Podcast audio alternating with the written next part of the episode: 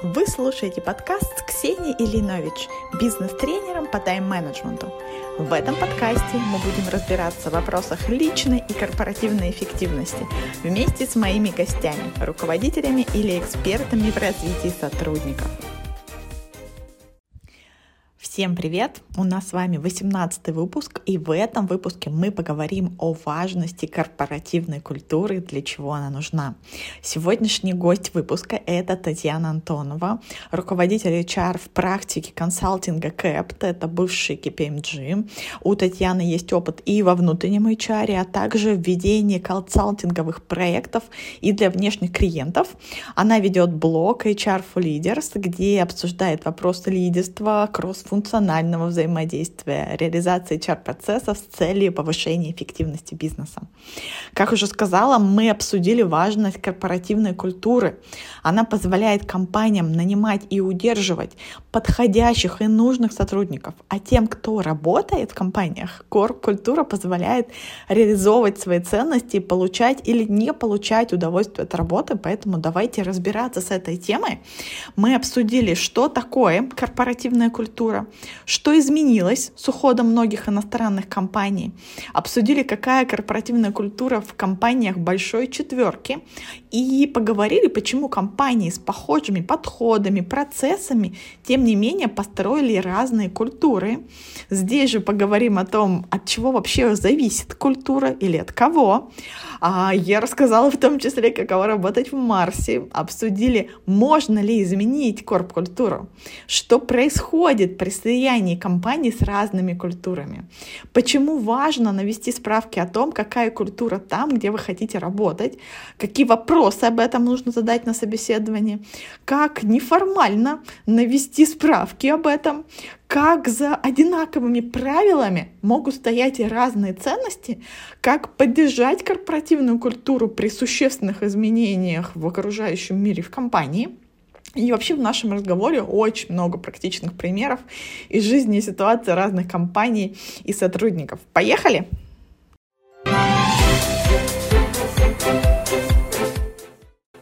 Татьяна, привет! Привет! Расскажи, пожалуйста, несколько слов о себе для наших слушателей. Если коротко, меня зовут Татьяна Антонова. Всю свою сознательную профессиональную жизнь я занимаюсь э, управлением персоналом. И, в общем, э, за 15 лет мне удалось э, позаниматься разными областями. Сейчас я возглавляю управление персоналом крупнейшей консалтинговой компании KEPT, которая ex-KPMG. И э, мой департамент, в котором я работаю, это непосредственно услуги консалтинга. Какой-то период я занималась также ведением проектов, и э, что, в общем, мне позволь, позволяет, наверное, говорить о многих процессах с разных точек зрения. Да? То есть я видела, как многие процессы выстроены в различных компаниях, не только в KPMG или KEPT, как правильно говорить. Вот, поэтому вопрос управления персоналом – это мое, мое хобби, моя работа, все, чем, в общем, я а, живу. И, кроме того, там, последние полгода я веду блог а, как раз о взаимодействии бизнеса, о взаимодействии HR, о том, как правильно строить процессы, как их строить эффективнее, и пытаюсь вести такой не диалог, а скорее дискуссию с а, двумя иногда противодействующими сторонами. Угу, понятно. Слушай, мы с тобой сегодня решили поговорить о корпоративной культуре, о том, почему это важно. Давай начнем с того вообще, как, что мы понимаем под корпоративной культурой, чтобы синхронизироваться здесь, и то, в том числе со слушателями. Вот ты бы как бы объяснила, что такое корпоративная культура? Для меня корпоративная культура – это, наверное, прежде всего ощущение и осознание сотрудников себя внутри компании, внутри бизнеса, осознание своей ценности, своих возможностей, ну и, наверное, таких общих правил игры, по которым а, корпорация существует. Угу, угу. Я бы еще, знаешь, добавила бы кратко, как я это вижу, такие такие скорее неформальные правила и принципы, поведение, принципы принятия решения, да, то, как компания, чем компания вообще руководствуется и чем, по сути, рекомендует руководство сотрудникам. Может это быть не прописано, чаще всего так и бывает, да. Ну вот, например, на, давайте с примеров начнем каких-нибудь. Вот классических таких бюрократических советских компаниях, да, жесткая иерархия, например, не принято перечить, да. Начальник сказал, я пошел и сделал. Я начальник, ты дурак, да, да это. Да. Культура, часто встречающаяся. Это просто того, что такого правила, скорее всего, нигде не записано. Но если мы не говорим про какую-нибудь армию, где в уставе так написано, но тем не менее такое, такое поведение в компании принято. Это вот может быть таким примером корпоративной культуры. Ну вот именно поэтому я и говорю, что это ощущение и осознание. Потому что, да, корпоративная, э, часть корпоративной культуры это в том числе и прописанные какие-то процессы, да, но их реализация, она, безусловно, зависит от людей. И какой-то процесс, написанный одинаково в одной компании, может совсем по-другому выглядеть в другой. Да? Там, опять же, вот если корпоративная культура более демократичная, да, то она может предполагать какую-то дискуссию. Да? Если это все-таки, вот опять же, формат «я начальник, ты дурак», да, когда там сказали, пошел, сделал, да, то вот как написано, так ты и делаешь. Uh-huh, uh-huh. Поэтому, как бы, да, это, это, а, безусловно, это какие-то такие более понятийные вещи. Я вот сейчас вспоминаю тоже из таких примеров, например, э, Netflix, да, No, no Rules Rules, как, как по-русски-то у них переводится название этой книжки, без правил, по-моему, или никаких правил, они, в общем-то, тоже описывают свою корпоративную культуру, как это у них принято. И у них, например, культура там звездности. У нас самые крутые сотрудники. Мы оставляем лучших из лучших, у нас работают звезды. Если брать какие-нибудь там Фейсбуке, Амазоны, Google, да, культура сверхрезультата, ориентация на сверхрезультат, в том числе, возможно, в ущерб личному. Здесь могло уже поменяться, я могу сейчас какие-то свои стереотипы. Расскажи, вот, например, своей компании. Как считаешь, про что ваша корп-культура? На самом деле, такой небольшой хотела сделать там полшага в сторону, да. Uh-huh. Я очень рада, что ты предложила вот эту тему корпоративной культуры именно сейчас, потому что вот до настоящего года, да, мы все просто жили как раз в ощущении того, что вот как бы есть такая корпоративная культура, да. И вот мы в ней жили спокойно, в общем, там, счастливо, и не предполагали, насколько это важно. И когда произошло то, что произошло. И когда ушли бренды, у нас, в общем, в июле, в июне, точнее, произошел развод с э, брендом KPMG. Первое, что на самом деле, э, первый вопрос, который мы себе задавали, а как нам сохранить эту корпоративную культуру? То есть это было вот как раз в таком даже формате скорее паники какой-то, да? А как нам uh-huh. растерять все то ценное, с чем мы жили? Сразу поняли, что на самом деле многие вещи транслировались глобально, что наше ощущение, оно во многом зависело от каких-то правил, которые вдруг теперь мы не обязаны соблюдать. Uh-huh, uh-huh. Очевидно, что мы можем легко попасть в ситуацию, когда, если нет правил, то мы можем про них где-то забыть, где-то там чуть-чуть, знаешь, сделать что-то попроще, побыстрее, чтобы там где-то, может быть, а, получить чуть больше денег в моменте, но зато там вот, не, не подумав о завтрашнем дне, да. И вот за эти там чуть-чуть больше, чем полгода мы очень много делаем для того, чтобы сохранить нашу корпоративную культуру, потому что в какой-то момент мы поняли, что наша корпоративная культура – это базис для нашего лидерства в бизнесе на рынке. Угу, угу. Вот, абсолютно... вот, давай как раз про вот это, да, то есть почему это в том числе важно компании, потому что это вот способ в том числе удерживать и привлекать нужных сотрудников, да, нужного формата, правильно? Абсолютно верно. То есть, во-первых, то есть мы точно понимаем, что люди, которые работают, они работают в том числе и потому, что их устраивает корпоративная uh-huh. Uh-huh. Люди, которые работают, это люди, которые развиваются в рамках этой корпоративной культуры. Если мы ее поменяем, то часть этих людей, безусловно, уйдет. Новая часть не придет, которых мы хотели бы видеть, придут другие. И, то есть, и вот э, я прям помню свои встречи с нашим лидером, да, и мы очень много говорили о том, а как сделать так, чтобы не растерять вот это лидерство, да, чтобы оставить э, в сознании людей необходимость постоянного роста, постоянного развития, постоянного самосовершенствования. То есть у нас там базовая, наверное, история в корпоративной культуре, да, это необходимость постоянно развиваться, постоянно учиться, постоянно двигаться вверх по лестнице, да. И э, вот без этой составляющей мы точно понимаем, понимали в момент развода и понимаем сейчас, что без этой составляющей корпоративной культуры мы просто потеряем наше лидерство на рынке. Вот, mm-hmm. Поэтому, безусловно, это, ну, э, там, а, можно говорить много, там, хорошо или плохо корпоративная культура, да, но без нее, без сохранения ее, да, бизнес в том виде, в котором он существует, не, не сможет продолжать функционировать. Угу. Слушай, а если тоже про примеры говорить, вот как считаешь, большая четверка, да? у них своя, наверное, такая специфическая тоже культура. Как Конечно. ты ее характеризовала в целом, и чем вот вы отличаетесь, как думаешь? Вот, кстати, тоже классный вопрос про большую четверку. Я у себя в блоге, мне кажется, тоже про это прям написала. Компании большой четверки, да, четыре компании, в которых практически идентичные процессы одинаковая карьерная лестница, одинаковые принципы оценки, у нас KPI похожи, у нас похожий уровень зарплат.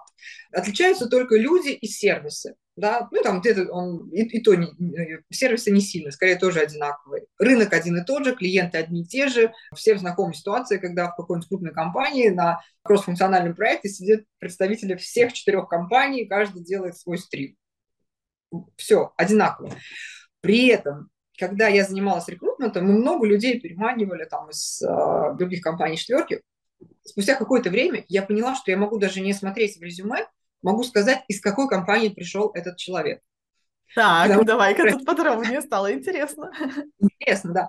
Корпоративная культура, тем не менее, при одинаковых процессах, при одинаковых а, подходах, да, корпоративная культура очень сильно отличалась. Я в своем блоге написала, что в одной компании сотрудники были более такими жесткими, более структурированными. В другой компании были более креативными, всегда так одеты не, не очень а, бизнесово, там, да, и речь отличается именно вот таким большим количеством не, биз, не бизнесовых слов, что да, вот какая такая история. И еще одна компания, которая очень похожа на нас, но они такие да, тоже чуть более строгие, но очень похожи на KPMG.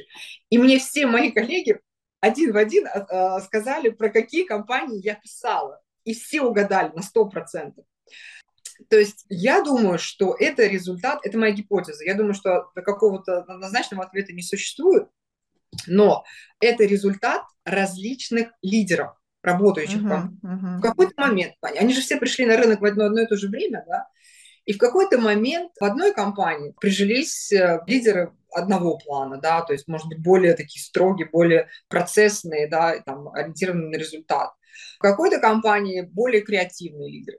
И несмотря на то, что там люди меняются и так далее, они же приводят людей, похожих на себя, они же воспитывают людей своим примером, они же ролевая модель, и много-много-много лет итерации вот этих изменений, да, они привели к тому, что, в общем, одинаковые четыре компании строили разные корпоративные культуры. Вот мне кажется, это очень крутой пример, да. Угу, угу. И мне кажется, такой очень важную еще мысль сказала, да, это был бы, наверное, мой следующий вопрос для обсуждения. От чего это зависит, да, и ты говоришь, что в первую очередь от лидеров, да, лидер в первую очередь транслирует. Да, то есть вот я ну, точно знаю, у нас э, глобальный офис KPMG делал исследование корпоративной культуры, там, не знаю, порядка, может, пару лет назад. Я читала отчет 70% корпоративной культуры да, зависит от лидерства, потому что именно это является ролевой моделью каждого сотрудника. 30 30% всего, да, вот задумайся, просто мне кажется, эта пропорция такая немножко пугающая, да. 30% это как раз все процессы. В основном это, кстати, HR-процессы. Вот мы HR, мы много работаем, много делаем. Uh-huh, uh-huh. Представляешь?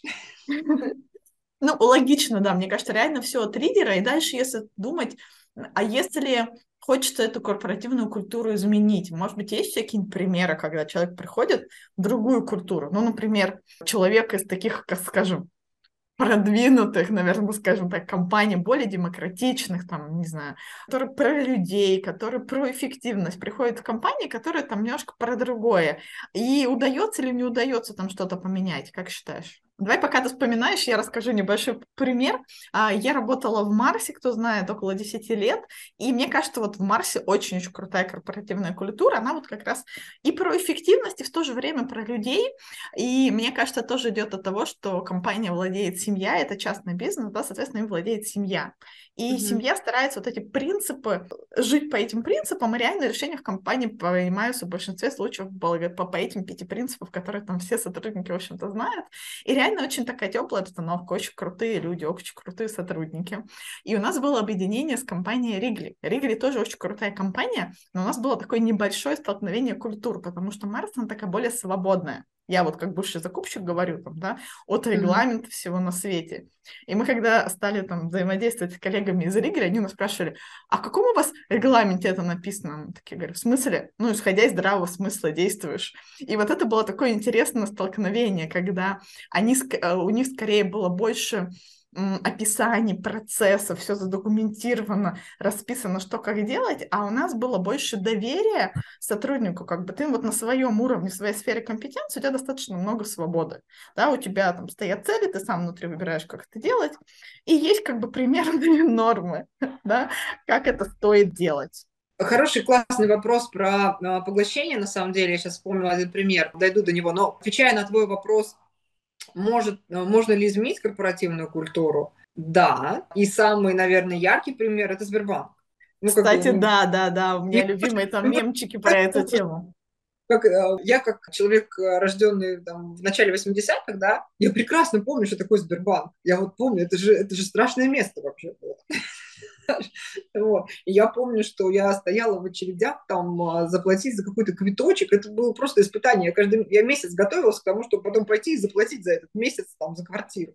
Вот. Но пришел новый лидер с а, новой идеей, с а, достаточным количеством ресурса, и, ну, окей, мы все видим, что такое Сбербанк сейчас, да. И ему То тоже есть... было непросто. Я, понимаешь, мемчик вспомнила на эту тему. Значит, такой Герман Греф, который говорит такой, блокчейн, искусственный интеллект, новые технологии. И рядом такая тетушка Сбербанка, руки в боки, в каком отделении карту открывали, туда и идите.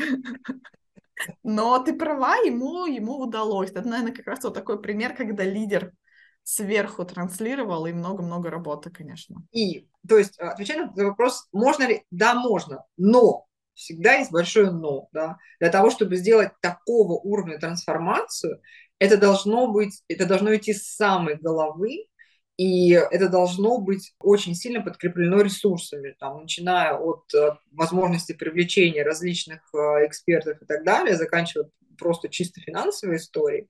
Я, если там спускаться на уровень пониже, конечно, да, там, когда приходит э, лидер хотя бы даже SEO минус один, да, и вдруг он пытается на своем месте поменять корпоративную культуру, вот здесь я скорее менее оптимистична, потому что для того, чтобы внести реальные изменения, нужно поменять все поменять все и сразу, если кто-то с этим не согласен, там, тем более над тобой, то ты не сможешь это сделать.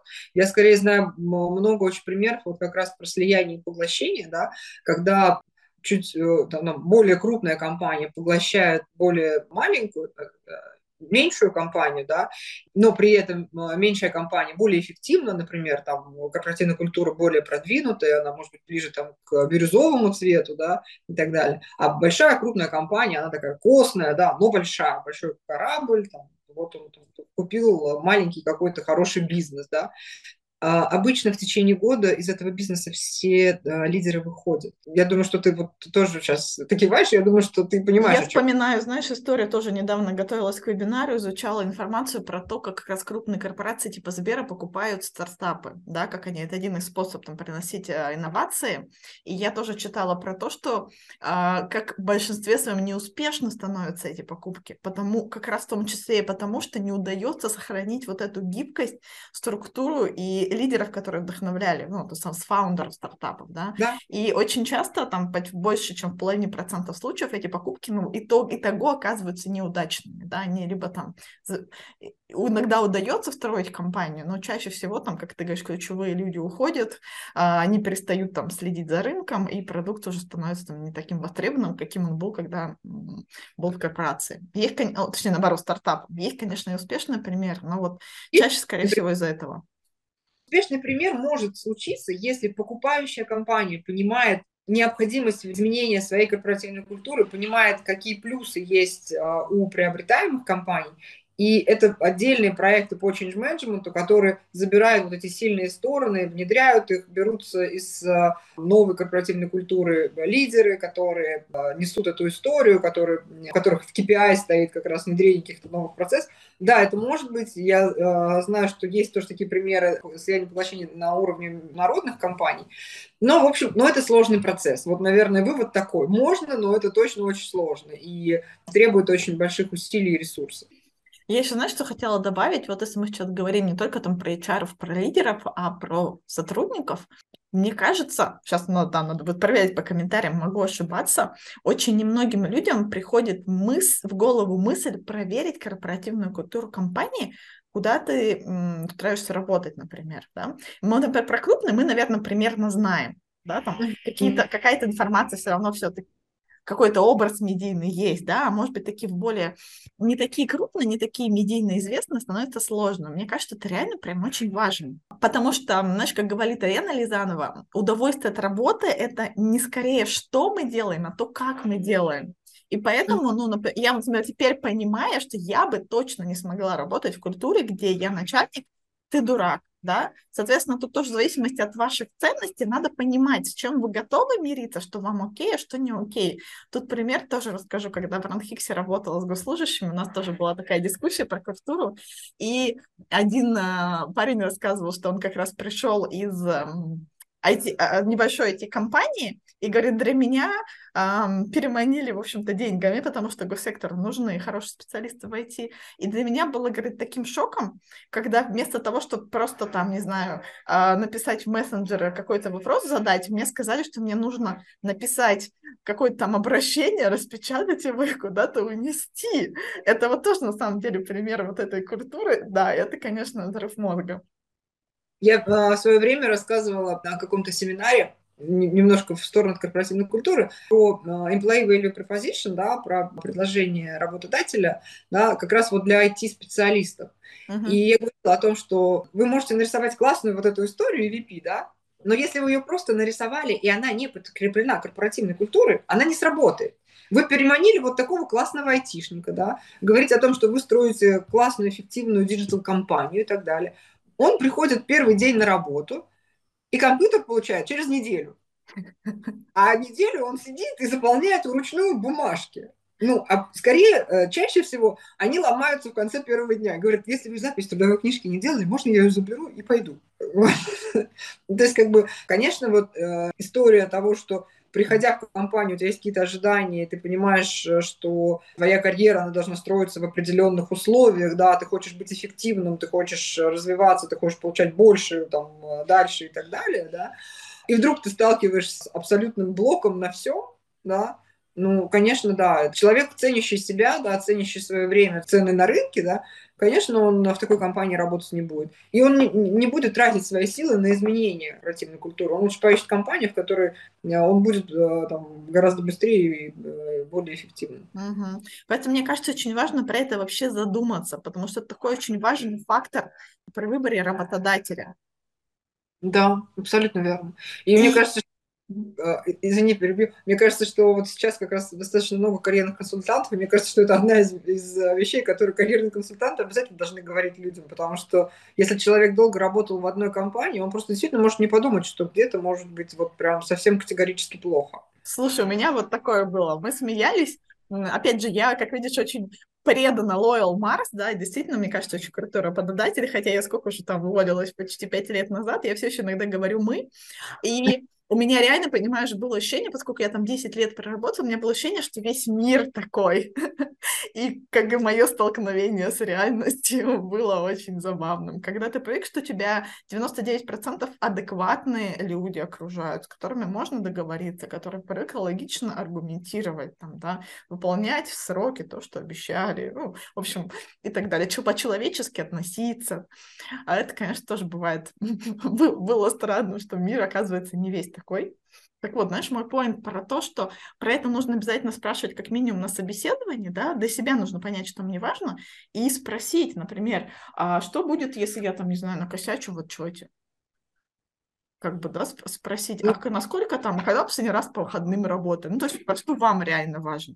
Да, еще, конечно, важно, чтобы тебе честно на это ответили, но вот я ты мне сейчас сказала, а я э, вспомнила пример прямо вообще из далеких-далеких э, каких-то своих времен. А, меня хантили в какой-то госбанк, точнее, не знаю, в какой, в какой да, ну, в общем, а, крупную, крупную такую кондовую такую структуру, вот. И я на собеседовании стала рассказывать, как там нужно оптимизировать процесс, как, в общем, сделать его более И девушка честно меня посмотрела, и она говорит, вы знаете, наверное, мы не будем вам предлагать эту вакансию, вы у нас не сможете. Я говорю, а, ну а почему там, объясните и так далее. Она говорит, ну вот, если человек опаздывает, вы будете его просить написать объяснительные? Я говорю, насколько опаздывает? 15 минут. Я думаю, а, а зачем, я говорю, писать объяснительные? Ну, он может быть на 15 минут, но если он эффективный, то как бы окей же, да, это же она говорит, ну нет, у нас же процесс. Я, я говорю, я поняла, спасибо. И она мне честно сказала, она говорит, нет, вы не будете здесь работать, не надо вам это. Uh-huh, uh-huh. На самом деле, да, хорошо, когда честно об этом предупреждают. И вот еще, знаешь, тоже важный момент, который как бы тоже для меня, например, важно. Вы вот сейчас нас слушаете, до себя примеряете. Я, например, терпеть не могу так называемый вот этот вот микроменеджмент, контроль часов, да. И потому что я тоже за то, как бы, если ты даешь тот результат, который тебе нужно, какая разница, где, когда и в каком виде ты этот результат принес, там, да, в 2 часа ночи, в 7 утра, в 12 дня или так далее. Но это тоже далеко не как бы всем руководителям в том числе заходит. Не всем, понятно. И вот ты абсолютно права, что важно в ходе собеседования задавать этот вопрос и HR, и бизнесу, с которым ты общаешься, да. Мне кажется, что это, знаешь, это может быть даже не обязательно там вопрос э, про то, что какая у вас корпоративная культура. Да, так. согласна. Да, то, то, о чем ты говоришь, что для меня важно. Как вы меня будете оценивать? Какие есть запреты в работе? А наоборот, uh-huh, а что uh-huh. преимуществом у себя? И мне кажется, вот это, это такие кирпичики, которые, конечно, должны сложиться в голове в ситуацию, хочешь ли ты в ней оказаться или нет. И uh-huh. если ты честно себе можешь ответить, что нет, ну, тогда есть э, вариант, что ты найдешь когда-то место, в котором тебе будет комфортно. И вот ты знаешь, тоже такой хороший момент ты упомянула. И хорошо, если честно ответят, да, вот этот такой. И такой следующий лайфхак, да. Потому что действительно может э, рекрутеры, нанимающий менеджер, сказать, ой, мы такие все заботливые, там, у нас чудесный коллектив и так далее, как это вот в вакансиях, знаешь, любят писать, да. Мне кажется, еще интересная мысль, то есть я просто давно не искала работу, но я бы так делала, если бы я сейчас искала, да, у меня уже просто хороший нетворк, это написать людям, которые там работают, вот хотя бы через одного знакомого. Мне кажется, просто нормальная практика, ну и нетворк, конечно, прокачивать. Но вот, тут, мне кажется, ключевая задача написать не просто расскажите про вашу корп-культуру, да, например, задать конкретные вопросы серии, насколько принято у вас, не знаю, по выходным работать, а насколько там принято, не знаю, по... ну, вот я про свое опять, видишь, да, по часам там а, отслеживать. То, что на что человек вам действительно будет просто. Если кто бы мне написал, сказал, опиши культуру Марса, это долго. А вот там пару коротких вопросов ответить, это, скорее всего, согласятся. И это вот такой может быть способ получить какой-то независимый, наверное, может быть, более честный э, взгляд изнутри, что реально в компании происходит. А еще вот я подумала, может быть, надо еще какие-то, знаешь, вопросы задавать вообще из области нереальности для тебя, да, ну, которые, например, а зарплату задерживают, да, а еще что-то. А потому что можно было? Да, потому что столкнуться с такой реальностью будет совсем больно. Да, мне, видишь, мне даже не пришло в голову в моей картине мира такое невозможно. Или там, что у вас там, а, у вас там зарплата там серая или белая, да, то есть, насколько понимаю, что это тоже, в общем, вопросы, которые, ну, тем не менее, встречаются, и если ты не готов с ними мириться, то лучше, конечно, в эту историю не идти. Угу. Получается, вот культура, она всем нужна и важна ее понимать, да, вот работодатель позволяет привлекать нужных людей, а, соответственно, тем, кто работу ищет, это такой важный маркер. Тебе там вообще как будет? Она с твоими ценностями эта культура соответствует или не соответствует? Потому, чтобы не получилось вот ситуация, когда ты рассказываешь, что вы потратили время там на собеседование, и в да. конце первого дня говоришь, там, не записали еще в трудовую, отдайте обратно, хочу уйти.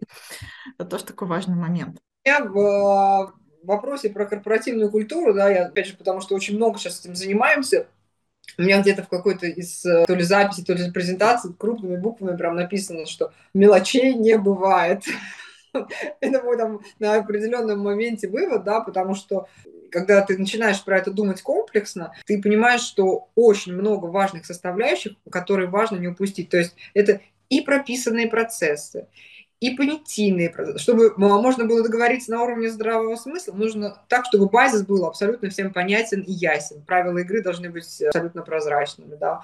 И э, мотивацию людей. А зачем они должны в этой корпоративной культуре, например, стремиться к постоянному развитию? А что им это даст? Uh-huh. Понимая это, нужно делать так, чтобы их ожидания всегда оправдывались. Да? То есть это прозрачный процесс оценки. Да? Процесс оценки зачем? Чтобы расти по карьерной лестнице. Эта возможность тоже должна реально существовать. Uh-huh, uh-huh. Расти по карьерной лестнице зачем? Чтобы у тебя был более высокий заработок. Более высокий заработок в соответствии с рынком. это тоже, то есть это много-много историй. Должны быть требования к качеству работы. Как мы их соблюдаем? У нас есть определенный риск-менеджмент, например, да. Несмотря на то, что это неприятная история, от нее нельзя отказываться. Как раз, чтобы эти стандарты были высокими. Чтобы люди с рынка могли тут, хотели к нам прийти работать. А работы у нас, они что будут еще получать? Они будут получать лучшие знания. А где эти знания взять? Нужно разработать правильную систему э, обучения и развития. И, и вот и, это такое количество маленьких кирпичиков, которые нужно ни одного не упустить, потому что если он где-то выпадет, да, порушится вся вот эта конструкция и, безусловно, повлияет на бизнес в результате. Uh-huh, uh-huh. Вот знаешь, ты сказала, мелочей не бывает. Я тоже еще один пример вспомнила. Ну, у меня почти все примеры из Марса. Что еще отличало, например, я последние несколько лет работала с крупными инвестиционными проектами, была связана со стройками. Соответственно, много по стройкам тоже поездила и понимала в правилах безопасности. И в Марсе они были очень жесткие. Ну, то есть реально требовали, во-первых, реально требовали их соблюдать. Это уже на, а, в российском рынке уже что? Плюс стандарты внутренние были жестче во многом, чем там общероссийские стандарты. Mm-hmm. Это вот как бы первая специфика. Вторая, которая, мне кажется, еще важнее, про то, что почему мы это делаем. Вот вот хороший вопрос был, а почему? Не потому, что штрафа боимся, а да. а потому что с заботой о людях это про безопасность. И у нас был такой очень классный главный инженер, и он когда идет и видит, что кто-то, не знаю, защитные очки не надел, да, и он говорит, защити свои глаза. То есть не мы тебя сейчас оштрафуем, надевай, да, он говорит, надень, защити свои глаза. Mm-hmm. А там, про семью подумай, которой тебе вернуться надо. Ну вот ты, ты понимаешь, да, что это же вот тоже, это не, э, безусловно, был под это регламент, я думаю, сто процентов классно написанный, но это же целая идеология, да, которая вот она в голове, и я думаю, там у тебя она будет жить всю, всю жизнь с тобой, да, потому что там а, по ней жили, в общем, там целая компания. Mm-hmm. Это очень интересная, удивительная вещь. Мы вот с тобой сейчас говорим по поводу там, ожиданий, того, что в голове и так далее. Я тебе уже немножко рассказывала про этот кейс, хочу здесь еще про него поговорить. Одна из наших сотрудниц ушла в другую компанию, в такую более костную, скажем так, да, uh-huh. но достаточно богатую, такая около около государственная, скажем, компания ресурсная, да. И она мне в какой-то момент звонит и говорит, Тань, я, я прям в панике, я ничего не понимаю. Я говорю, что случилось? Она говорит, понимаешь, я же э, там проработала 15 лет в э, КПМГ, и я привыкла, что мы всегда чему-то учимся. И mm-hmm. все у нас, говорит, все хватаются за эти э, курсы, сертификации, только останавливая. Все все время что-то сдают, проходят что-то там, сдают, проходят вот эти сертификаты, мы их учитываем. и обычно у нас идет борьба за то, что одобрите мне еще одно обучение, одобрите мне, пожалуйста, еще одно обучение. Я говорю, а здесь наоборот. Здесь покупают классный контент, классные курсы, лучшие вообще на рынке. И никто не хочет учиться. Она говорит, понимаешь, я, я, я сначала подумала, что это какой-то... Я не разобралась в процессе. Оказывается, нет. Она говорит, действительно, людям предлагают эти возможности, да, они их, ими не пользуются. Она говорит, мы подумали, что, возможно, неудобно, потому что только стационарный компьютер. И мы купили людям планшет. Мы думали, что, может быть, как-то более мобильная система поможет это сделать. Говорит, Нет, не сработало. Я пошутила, говорю, слушай, ну, может быть, им на работу неудобно, если вы бы Мерседесы купили. Она говорит, слушай, ну, это тоже не сработает, потому что внутри нет желания учиться развиваться.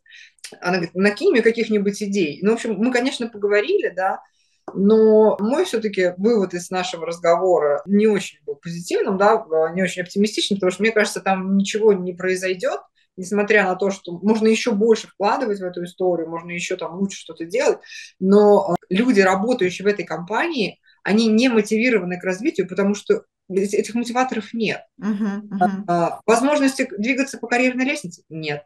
Необходимость э, более эффективной работы нет. Они делают свою работу с 9 до 6, делают ее качественно, пишут там вещи, что-то там за что-то отчитываются. Так. Лучше эту работу делать не нужно. Зарплата очень высокая, выше рынка. Все хорошо, прекрасно. Стать начальником можно только если начальник, там, не знаю, уйдет маловероятно. Да. Все, все сидят на своем месте, все занимаются. Только убить время ходить на тренинг. Зачем? Нет мотивации, нет культуры, лидерства, нет культуры развития, и поменять ее невозможно. Угу. У меня аж холодок такой, знаешь, по спине от перспектив, которые ты описываешь.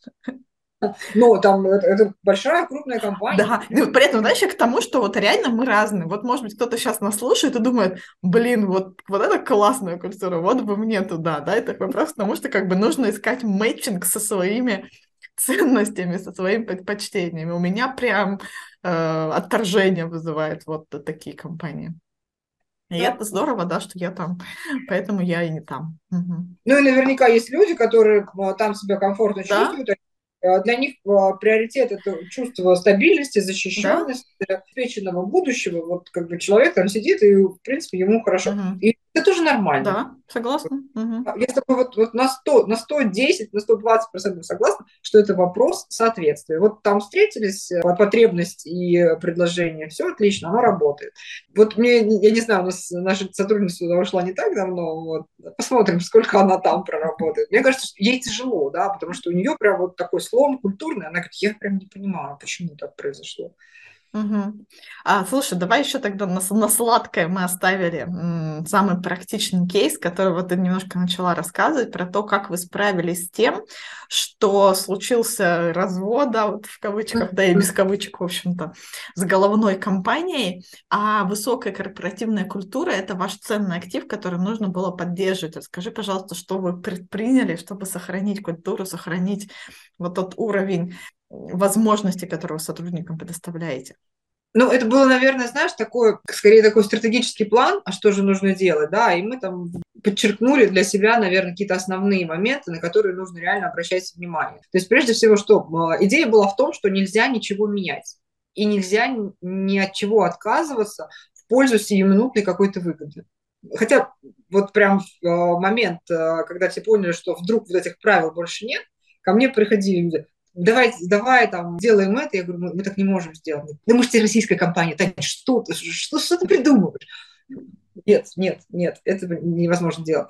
У нас было очень много дискуссий по поводу упрощения процедур риск-менеджмента. Ну, мы же финансовый консультант, uh-huh, аудит, uh-huh. Библия, да, вот. Давайте упростим, потому что, в принципе, так, так, такого уровня требований там в российском законодательстве нет. Uh-huh, uh-huh но основные лидеры, которые реально являются носителями корпоративной культуры, они сказать, что нет, мы не будем а, упрощать эту историю, потому что это наш знак качества, это наш мы должны оставаться на рынке лучшими. Мы точно поняли и осознали, что наша экспертность – это прям ключевое, это вот ядро нашего бизнеса, да, и для того, чтобы ее сохранить, нам ни в коем случае нельзя останавливаться в обучении и развитии сотрудников, что это вообще не та статья, на которой нужно экономить. При этом, а, ты понимаешь, я думаю, коллеги тоже, которые нас слушают, знают, что в этот же момент ушли все международные провайдеры с рынка. Учиться надо, учиться негде, как бы, да, что делать? Импортозамещение пошло мы, мы, знаешь, э, мы сначала испугались, потом растерялись, потом mm-hmm. мой лидер, с которым я непосредственно работаю, она такая очень э, умная, мудрая женщина, она мне говорит, Тань, давай вот подумаем, нам что, шашечки или ехать? Mm-hmm. Нам надо ехать. Шашечки ушли, понятно, но ехать надо. Давай искать, кто нам может эту историю обеспечить. Мы, в общем, прошлись по рынку, сертификаты бренда ушли, но инфраструктура же осталась. Люди, mm-hmm. которые эти тренинги, они остались. Uh-huh. Финансовые стандарты, а, проектное управление, это же все есть. Мы нашли тех, кто были лучшими, которые тоже в тот момент были испуганы и растеряны, которые не знали, что им делать. И, ну, по сути, у нас, в общем, продолжается все а, обучение. То есть ехать у нас получается. С шашечками будем разбираться позже. И, наверное, там такая последняя история, да, это HR-процессы. Uh-huh. То есть мы, мы вот еще больше внимания уделяем тому, чтобы они были удобными. Вот за последние полгода они стали гораздо более user-friendly, именно для того, чтобы люди больше понимали их ценность, больше в каких-то моментах а, уделяли этому а, внимание, да, перформанс-менеджмент, оценка, как раз вот карьерный рост, система мотивации. Вот все это мы оставили в максимальной такой сохранности, сделали это где-то даже сделать это чуть более эффективным. Почти везде сделали, более friendly и well-being. Uh-huh, Мне кажется, uh-huh. наша команда, у нас в, есть прям, которая этим занимается в компании, да, мне кажется, они тоже огромные молодцы, они сделали очень много историй, которые помогли людям пережить как бы мы ни говорили, какие мы все сильные, смелые и вообще молодцы, мы, конечно, живем в э, диком стрессе последние месяцы, да, и возможность не выгорать, возможность позаботиться о себе, где-то там чуть-чуть передохнуть, чем-то позаниматься отличным, э, получить эту возможность в компании, это очень важно. Uh-huh. И это тоже область, которой мы реально очень много уделяем внимания больше офлайн встреч, мы стали делать больше офлайн встреч, реально, чтобы люди видели друг друга, могли за руку где-то поздороваться, поговорить, попить кофе. Мы, например, там в своей а, практике ввели практику HR ранней пташки. То есть у нас раз в месяц проходит, просто, мы просто всех приглашаем, всех, кто хочет, у нас в компании, сейчас в департаменте там где-то порядка 800 человек, вот мы всем пишем, что, ребята, все, кто хочет прийти, поговорить с HR, приходите. Вот просто в пятницу в 8.30 приходите на завтрак, у нас там круассанчики, кофе и так далее. В 9 мы а, просто вот разговариваем на то, что произошло, то есть интересного. Uh-huh. Мы рассказываем какие-то свои нововведения очень неформально, вот прям совсем максимально неформально. И люди тоже могут поговорить, задать какие-то вопросы там и так далее. Прежде всего, на самом деле, пообщаться друг с другом. Потому что, конечно, онлайн-история, она а, теряет эту связь. И это тоже очень важно. Ну вот это вот, знаешь, крупными мазками все, uh-huh, все что... Uh-huh.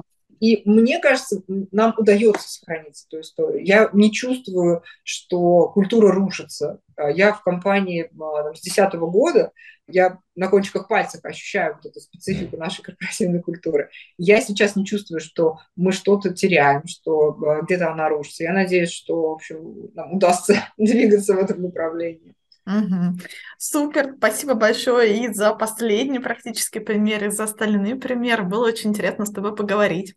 Мне тоже спасибо большое, спасибо большое за тему, спасибо большое за приглашение. Мне очень приятно поучаствовать в таком классном проекте. Супер.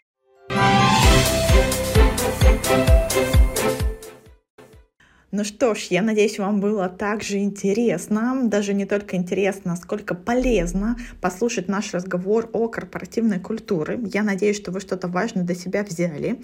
И Татьяна готова поделиться краткой выжимкой, которую она делала из исследования о ключевых факторах сохранения культуры лидерства. Мы об этом вскользь упоминали в нашем разговоре. Если вам интересно получить э, эту выдержку, пожалуйста, оставьте комментарий с просьбой просьбой прислать ее там, где вы слушаете этот подкаст, и я обязательно с вами свяжусь и отправлю ссылку. Ну что ж, до новых встреч, пока-пока!